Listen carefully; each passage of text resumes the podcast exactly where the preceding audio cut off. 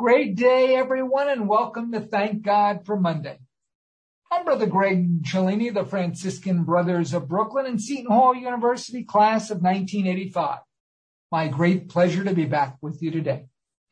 The purpose of Thank God for Monday is to inspire you, our audience, to take personal responsibility for your professional satisfaction. We want to provide you hope, healing, and peace in these unprecedented, turbulent, uncertain times motivate you to search deep inside yourself in the quest for fulfillment. Listeners, it's really up to you as how to utilize the information we provide today. Take full accountability for the decisions you make and the resulting outcomes. Now, one of the goals of our show, thank God for Monday, is to introduce role models. Role models of people who take very bold steps in their work lives and as such, today we have a most special guest. His name is Sean O'Keefe. Sean is the founder, partner, and chief impact officer for Career Launch. He is also the author of a very enlightening book, Launch Your Career, how any student can create relationships with professionals and land the jobs and the internships they want. Hello and welcome to Thank God for Monday, Sean. Brother Greg, so great to be here with you. Thanks for having me. Ah, the honor is all ours. We've only got 30 minutes, sadly, so if it's okay with you, we're jumping right into the deep end of the pool. Let's do it. Thank you. Thank you. Now, I heard something I couldn't believe and I really need you to validate. Is it true you, Sean O'Keefe, took a $200,000 pay cut to become a professor. If this is true, why would you do such a thing? Yeah, that, that, that is, uh, that is accurate. Um, wow. I'm going to tell you a little, a little, uh, history, uh, to provide some context to how, how I, how I got there. When I went to college, I started at community college. I transferred to a four year public university and received a, a bachelor's degree in communication, and I barely had a 3.0. Um, and I'll come back to that time of life in just a second. In my mid 20s, I went back to school and I received, you know, to, to earn an MBA from a Jesuit school in Silicon Valley called Santa Clara University. Wow, what a great school. And while I was going um, to get my MBA, I had a conversation with the dean because the dean, I, I was on the study abroad trip to China and Korea. And on the plane flight to Korea, I had dumb luck. And out of 30 students, I had the seat on the plane next to the dean. and at the time, I was working in a very competitive industry. I was working in professional sports in the front office. And during this long flight to, from California to Korea, he said to me, Sean, who hooked you up with your job? And um, I was slightly offended, actually, by the way the terminology he used in the question because he said, "Who hooked you up?" He assumed that I had to have a connection because it's such a competitive industry. So for me, I wanted to work in professional sports at that time of my life. You know, listeners to your show, they might want to get in into nursing or banking or firefighting. I mean, there's a lot of competitive, popular you know, vocations. And so, um, you might hear me talk about my particular industry, but really the, the experience that I had is, is true for, for so, so many others throughout the country. So as a junior in college, as an undergraduate, I'm sitting in class one day and I'm taking a sports management class. And the professor says, I have good news. Um, I have five internships to hand out with professional sports teams this summer with organizations that uh, up and down the West Coast. Who who in here would be interested in a paid internship with the pro- professional sports team? Wow. Well, you can imagine every single student is a class full of sports management minors. Um, well, he had three classes of 60 students, and so five internships to hand out. So he said, the only fair way I know how to give out these internships is to the students with the best grades. Well, brother Greg, my head went down, my shoulders shrunk because I knew I was not in the closest. not, oh, wow. Top five students. However, he went on to say, if you consider yourself a hard worker, come to my office hours and I will teach you and I will increase your chances of landing an internship in professional sports. Uh, even if you have no connections and you don't have the best grades. I was like, okay, well, that's me. I, you know, I'm a hard worker. And, and, and so, um, through some conversations, he suggested that I zig when others zag. And, and what he meant by that was reaching out to professionals and being smart about who exactly you're reaching out to, even if you've never met the person, which in the book I've called cold networking. Um, and, and reach out to those people and try and get a, get a, have a conversation, which we now call career conversations. For the last 30 years, higher education has used the term informational interview. Yes. But I would encourage everyone out there that's listening today, the first piece of advice I can give you when you do proactive networking, proactive strategic networking, also called cold networking, you don't want to ask for an informational interview. You want to ask for a career conversation. There's two big benefits to, for, for, to do so. One is we found that students have less anxiety when they use the term career conversation because the word interview just generates stress for some people, sure. even though the word informational is in front of it. Um, but maybe more importantly, the second reason is that we did some studies and looked at the data and we had students send the same emails, make the same phone calls, send the same LinkedIn messages and just change the terminology from informational interview to career conversation and the rate of success of getting a yes went way up. Oh my goodness. So really um, interesting. I got some great advice from this particular professor and because of the advice, I followed it and it was scary as heck. I had butterflies in my stomach when I was doing this cold strategic intentional outreach. Um, but I thought I really wanted to tell all my buddies that I could get an intern. I was going to have an internship that summer with a professional sports team. So you know, even though it was, it was, it was, it was anxiety inducing to do this stuff called, you know, proactive networking, I knew that it could potentially pay off. And I wasn't going to be the type of student who was going to get a, uh, an internship by applying to online. Right. And at, at, the time I didn't know, which I tell students all the time now, you and I know as leaders, but most students don't know that 80% of all jobs are in what's called the hidden job market. Sure. They are not advertised on LinkedIn or careerbuilder.com or indeed.com, Craigslist or your handshake or whatever, you know, school resource your college may provide. Um, they, you know, the, the, jobs are and internships are, are earned by knowing someone. But what if you don't have a family member or someone in your sphere of influence to make an introduction for you? Well, the good news is you're not out of luck. And that's why, um, I was so profoundly impacted by that professor helping, t- teaching me to do career conversations. And, and, I landed three internships while I was in college. Oh, wow. The San Francisco Giants, the San Francisco 49ers, and the Oakland Athletics. Wow.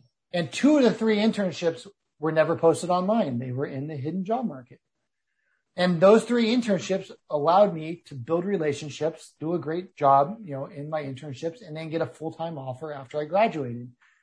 So fast forward to this plane flight to, to Korea and I'm sitting on the plane next to the dean of business school. When he says, who hooked you up with your job? I think hopefully now you can imagine I was slightly offended because there, I did not get hooked up. I created sure. out of scratch. And so I told him on that flight, I was so thankful for having this um, professor teach me during office hours. I felt like I was given a gift and the way I was raised and my faith and my values. This is something that I can pay forward to the world oh. at some point. And I didn't know how that was going to manifest at the time. I was, you know, 27 years old, working full time, going to get my MBA at night. And because teaching doesn't pay well, um, as a non-tenure track at least, um, and I'm living in the San Francisco Bay Area, I thought maybe, uh, you know, maybe in my fifties, I would, I would shift gears.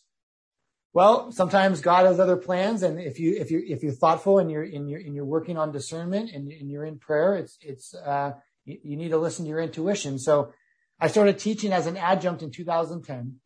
Um, just, I was teaching one or two classes a night. Oh, wow. I was doing that for six years. In 2016, I'm finally going to answer your question. Did you take a $200,000 pay cut? Just so you know, I didn't, for, I didn't forget the question. um, uh, in 2016, I still had a full-time job, but the person that I reported to as an adjunct, that person left and at first, I, I wasn't going to even apply for the job, even though that I told the person, "Hey, your your job is my dream, my new dream job." When I was in college, my dream was to work in professional sports. I started working in professional sports, and you know, life can, you know, your, your goals can change. Sure, I absolutely. I didn't want to do that for the rest of my life, and so later in life, I realized that I, would love to, you know, not just teach once or twice a year. I'd like to, you know, do it um, closer to full time. Oh, so um, that opportunity presented itself. Um, it was a two hundred thousand dollar pay cut, as you said. My wife and I had to have several conversations about what that would mean, and luckily we were taught to you know be financially conservative, and so we had money in the bank to kind of make ways, knowing that non tenure track professors are encouraged to either start a company, do consulting, or write a book, etc. And I could try and figure that part out later, and so I decided to give it a go, and it was the best decision I ever made. Oh, isn't Sean. And thank you. That is such a beautiful, heartfelt story. Very motivational for me and inspiring for the listeners as well. Now, you started this great social enterprise, uh, an, enterprise career launch. How did this get started? So it was actually um, a result of teaching. So since 2010, since I started teaching as an adjunct, I've had every single student I've ever had in a class do an assignment where they have to do two career conversations with professionals they've never met at companies that are on companies or organizations that are on their top 10 list. So step one of the career launch method is make a top 10 list. And, um, and then uh, maybe we'll talk later about the steps of the method, but, um, the, the results of doing this assignment, students were not only building their social capital and increasing their social capital, meaning they were meeting people um, and building relationships with people that were could be very helpful to their career. A lot of times, those initial career conversations were turning into internships and jobs in the hidden job market, just like it did for me. Oh wow! And so, 20 years ago, when I did it, just off some advice from my professor, it was very haphazard. I was throwing a lot of spaghetti against the wall. But the advantage of being a teacher over the last 11 years is that I've got to try a bunch of different things and create create a system, create a formula, create a method um, that has eight steps and a bunch of micro steps. So even introverts, even students with imposter syndrome who really are apprehensive, it, even for those students, for students who have those concerns, it makes it easy to execute. And, and so, um, eh, yeah, so for since 2010, I've always taught this class. And, and as a result, the woman who runs the first generation student program at my university, she's like, Sean, I, I don't know what the heck you're doing in this business class over there, but can you design and teach a class similar to get similar results for our first gen students? And I said, yes, because that is, oh, biggest, wow. That is the biggest compliment you can get for being a teacher is will you design and teach a class? Two years after teaching that class, she said, Sean, you're onto something here. You need to bring this to the world. And so with her encouragement and because I teach at a, you know, Jesuit school in Silicon Valley, we have an entrepreneurship program at our university the school invested $10,000 and gave us a bunch of mentorship to start this social enterprise. Oh, awesome. Absolutely awesome. And as a follow up, what a great story. What are the specific mission and goals of Career Launch? I know you've talked a little bit about it, but maybe you can peel the onion a little bit more, please, Sean. For yeah, you bet. You bet. Our mission is to um, help our partners scale the impact of teaching students how to create relationships with professionals to earn the jobs and internships they want, especially for students with few to no employment connections. Wow. Oh, so very much needed today. No doubt about it. Now, if I perceive correctly, you believe there are several misconceptions of students about what it takes to get an internship or a job. And if it's okay with you, we're going to explore a couple of these. You state one misconception is GPA is everything. now, I work in an academic setting, uh, Sean. Are you kidding me? Isn't GPA everything? Uh, for some, for some, there are, there are employers where GPA matters and, and there's a, there's, it's black and white. If you don't have a certain GPA, you can't be considered that it, there are some career paths and some jobs and some job functions where that is true. But so many of my students think that's true for a hundred percent of the jobs. And, and, and it's certainly not. I don't know the exact percentage. I've never seen a statistic about the exact percentage breakdown, but, but a lot of jobs, GPA is, it's a factor, but a lot of times it's not a key factor. And so when it comes to career search and job search and internship search, um, thinking about how you can present yourself as a candidate, you don't have to come from a deficit mindset if you if your GPA is not as high as you would like it to be. That is such great advice, certainly, because there are some students who can get three fives and three eights, but there are others who, who can't. But that doesn't mean they're any less qualified to make a great contribution for the right employer, no doubt about it.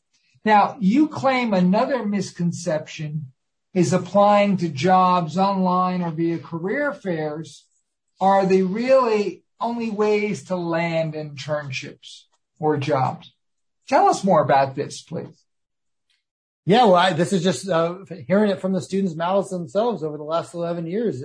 Is um, they a lot of students think that career fairs and any info sessions, maybe that where employers come to campus, or you know, in these days it's virtual, but any of any events put on by the, the, the university and and or the career center, plus any jobs available on online job boards, excluding ones externally. That and, and, you know, talking to parents and maybe some professors, that is that is everything. That's that that is how you job search. And um, I just want to let students know that that's that's short sighted. And well, and but but it's not short sighted because the student's short sighted. It's just because a lot of students have never been taught that it's okay to, in addition to being what I call being reactive, which is responding to a job ad, responding to there's a career fair, responding to a coffee chat or an info session. I would consider that's all reactive. The world put these things out there, um, and then you're reacting to what the what these employers put out there or your career center puts out there. In addition to being reactive, every every student should also be proactive. Um, and then and that's where it goes to like step one should be okay. Well, if life was free, and I could I could I could earn it earn it you know earn an income to do anything I, I wanted at any company, who would be the top 10 organizations that I'd want to work for? Or maybe I'd want to be an entrepreneur. Well, if I want to be an entrepreneur, who would be other entrepreneurs that are, who've had success in, in the same industry that I'm thinking to get in? And let's identify those people. And then, so the beautiful thing that uh, happens, brother Greg, is that when, when we're intentional, it's like I, I call it in the book, I call it job search gravity. Good things happen when we're intentional about pursuing the, the jobs and organizations that we want, good things start to happen. Um, and so I just encourage students, we put a lot of time and money into our education. And so sure. Now that you've heard, you're listening to this, don't sell yourself short.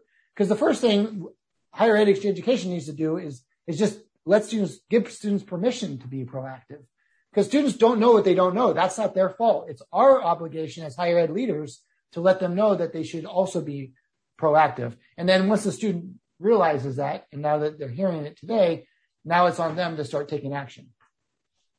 We here on Thank God for Monday, we're hearing a little bit more and a little bit more each week, it seems, about intentionality. Peel the onion for us, Sean, please. What is really this all about?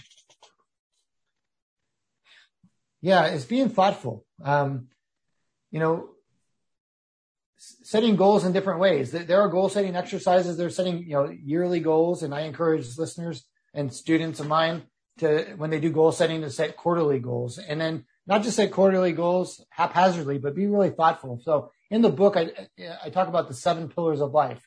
So you may have three pillars. You may have 13 pillars. You may have 23 pillars. For me, I have seven. It's family and friends. It's career. It's spirituality. It's health. It's contribution to society it's lifestyle, uh, and family and friends. Those are those are my seven pillars. So wow. um, I try to be going back to your question about intentionality. I try and set, you know, my wife and I, and, and even with our children now, we we try and set goals related to all seven pillars of life. Wow. Oh, that's tremendous. You talked before about being proactive. Oh, that's being incredibly proactive, certainly. Now, one of the things I had to get a chuckle out of this, I hope you don't mind, Sean. You boldly refute that one's first job does not determine long-term career success. Why do you believe such? well, I have a friend named Zach. Zach graduated college from the same college as I did. Um, the same, well, one year after me. His first job out of college was stocking shelves at a CVS. Oh my. He had a, a, degree from a great public university, you know, top 20, top, top 50 university in, in, in top, probably top, top 50 university in the country. And his first job was stocking shelves. Wow. Um, so, and, and I use that one example, but I, I know lots of other folks who, who started somewhere and, oh, now, no, you know what Zach does now? He's a, he's a, he's a level eight executive at Google. oh my goodness. so he went from stocking shelves at CVS to a level eight executive at Google.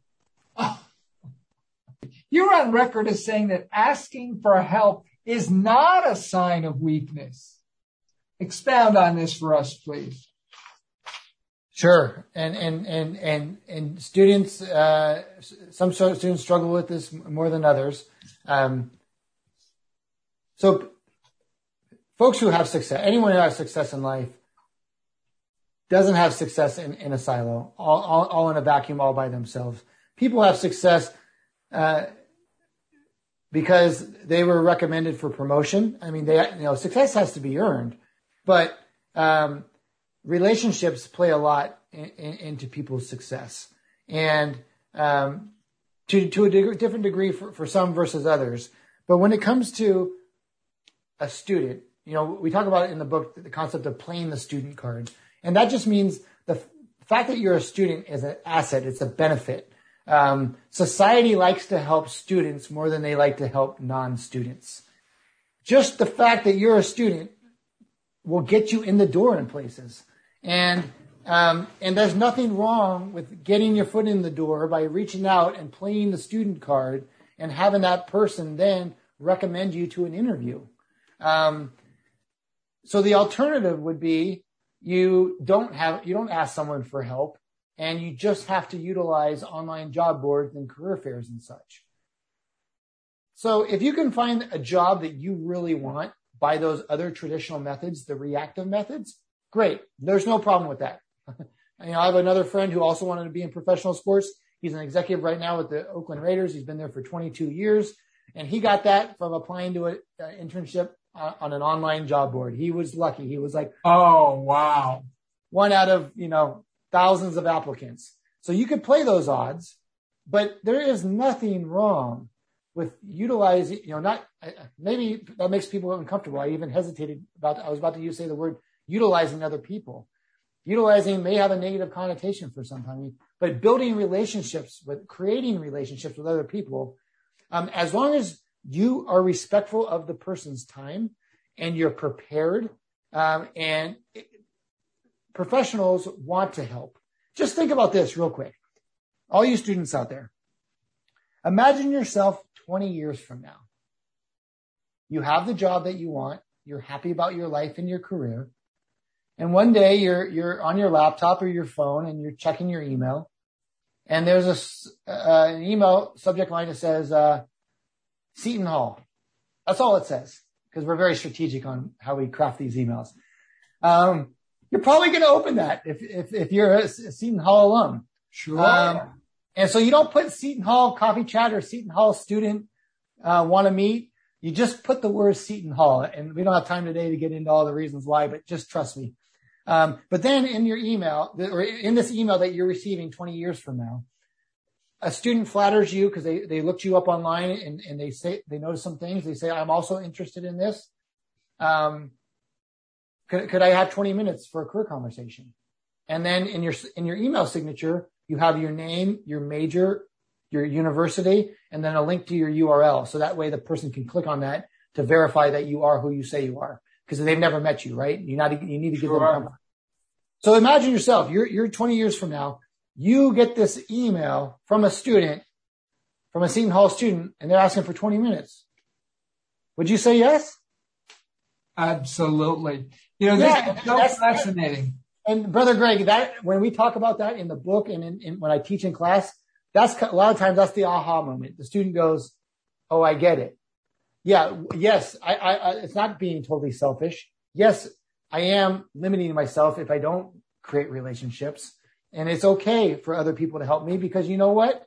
I get it. The world is cyclical. Um, what goes around comes around. When I'm older and someone reaches out to me, I'll take my turn and I will pay it forward to the future generation. This is so fascinating because not only in Seton Hall, where I'm the proud alum from 85, but also my ministry is at St. Francis College, a small Franciscan school in Brooklyn, New York. We talk about this all the time. The alumni love, love, love when students reach out to them and they bend over backwards. And as you said, this whole concept of when they were students, somebody, the alum were helping, and it's just a matter of paying it forward. And at both Seton Hall and St. Francis, we literally have traditions that are over 160 years at each school of alumni helping students.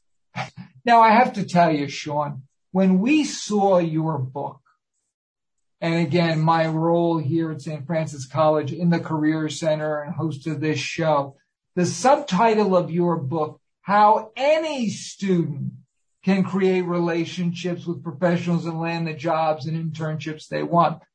I was skeptical. I really was. Learning more about the career launch method, you've certainly sold me, but can you peel the onion some more, please? Tell us why this career launch method truly works for any student, whether they're from community college, four-year university, whatever their social economic background, or even their personality type. You mentioned this before, introvert, extrovert. Share with us more, please.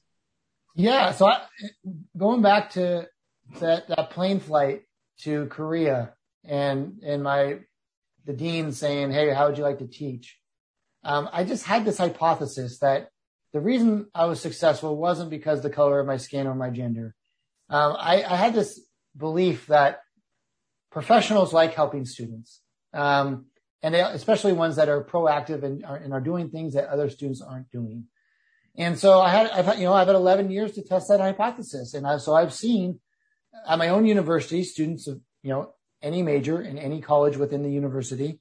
Um, but then as the social enterprise um, has grown and we have relationships with colleges, two-year schools and four-year schools across the country, we've seen that it's not geographic. You know, obviously I teach at a school in Silicon Valley, so one can make the argument, well, you know, there's built-in benefits, a, lot, a lot of employments, right?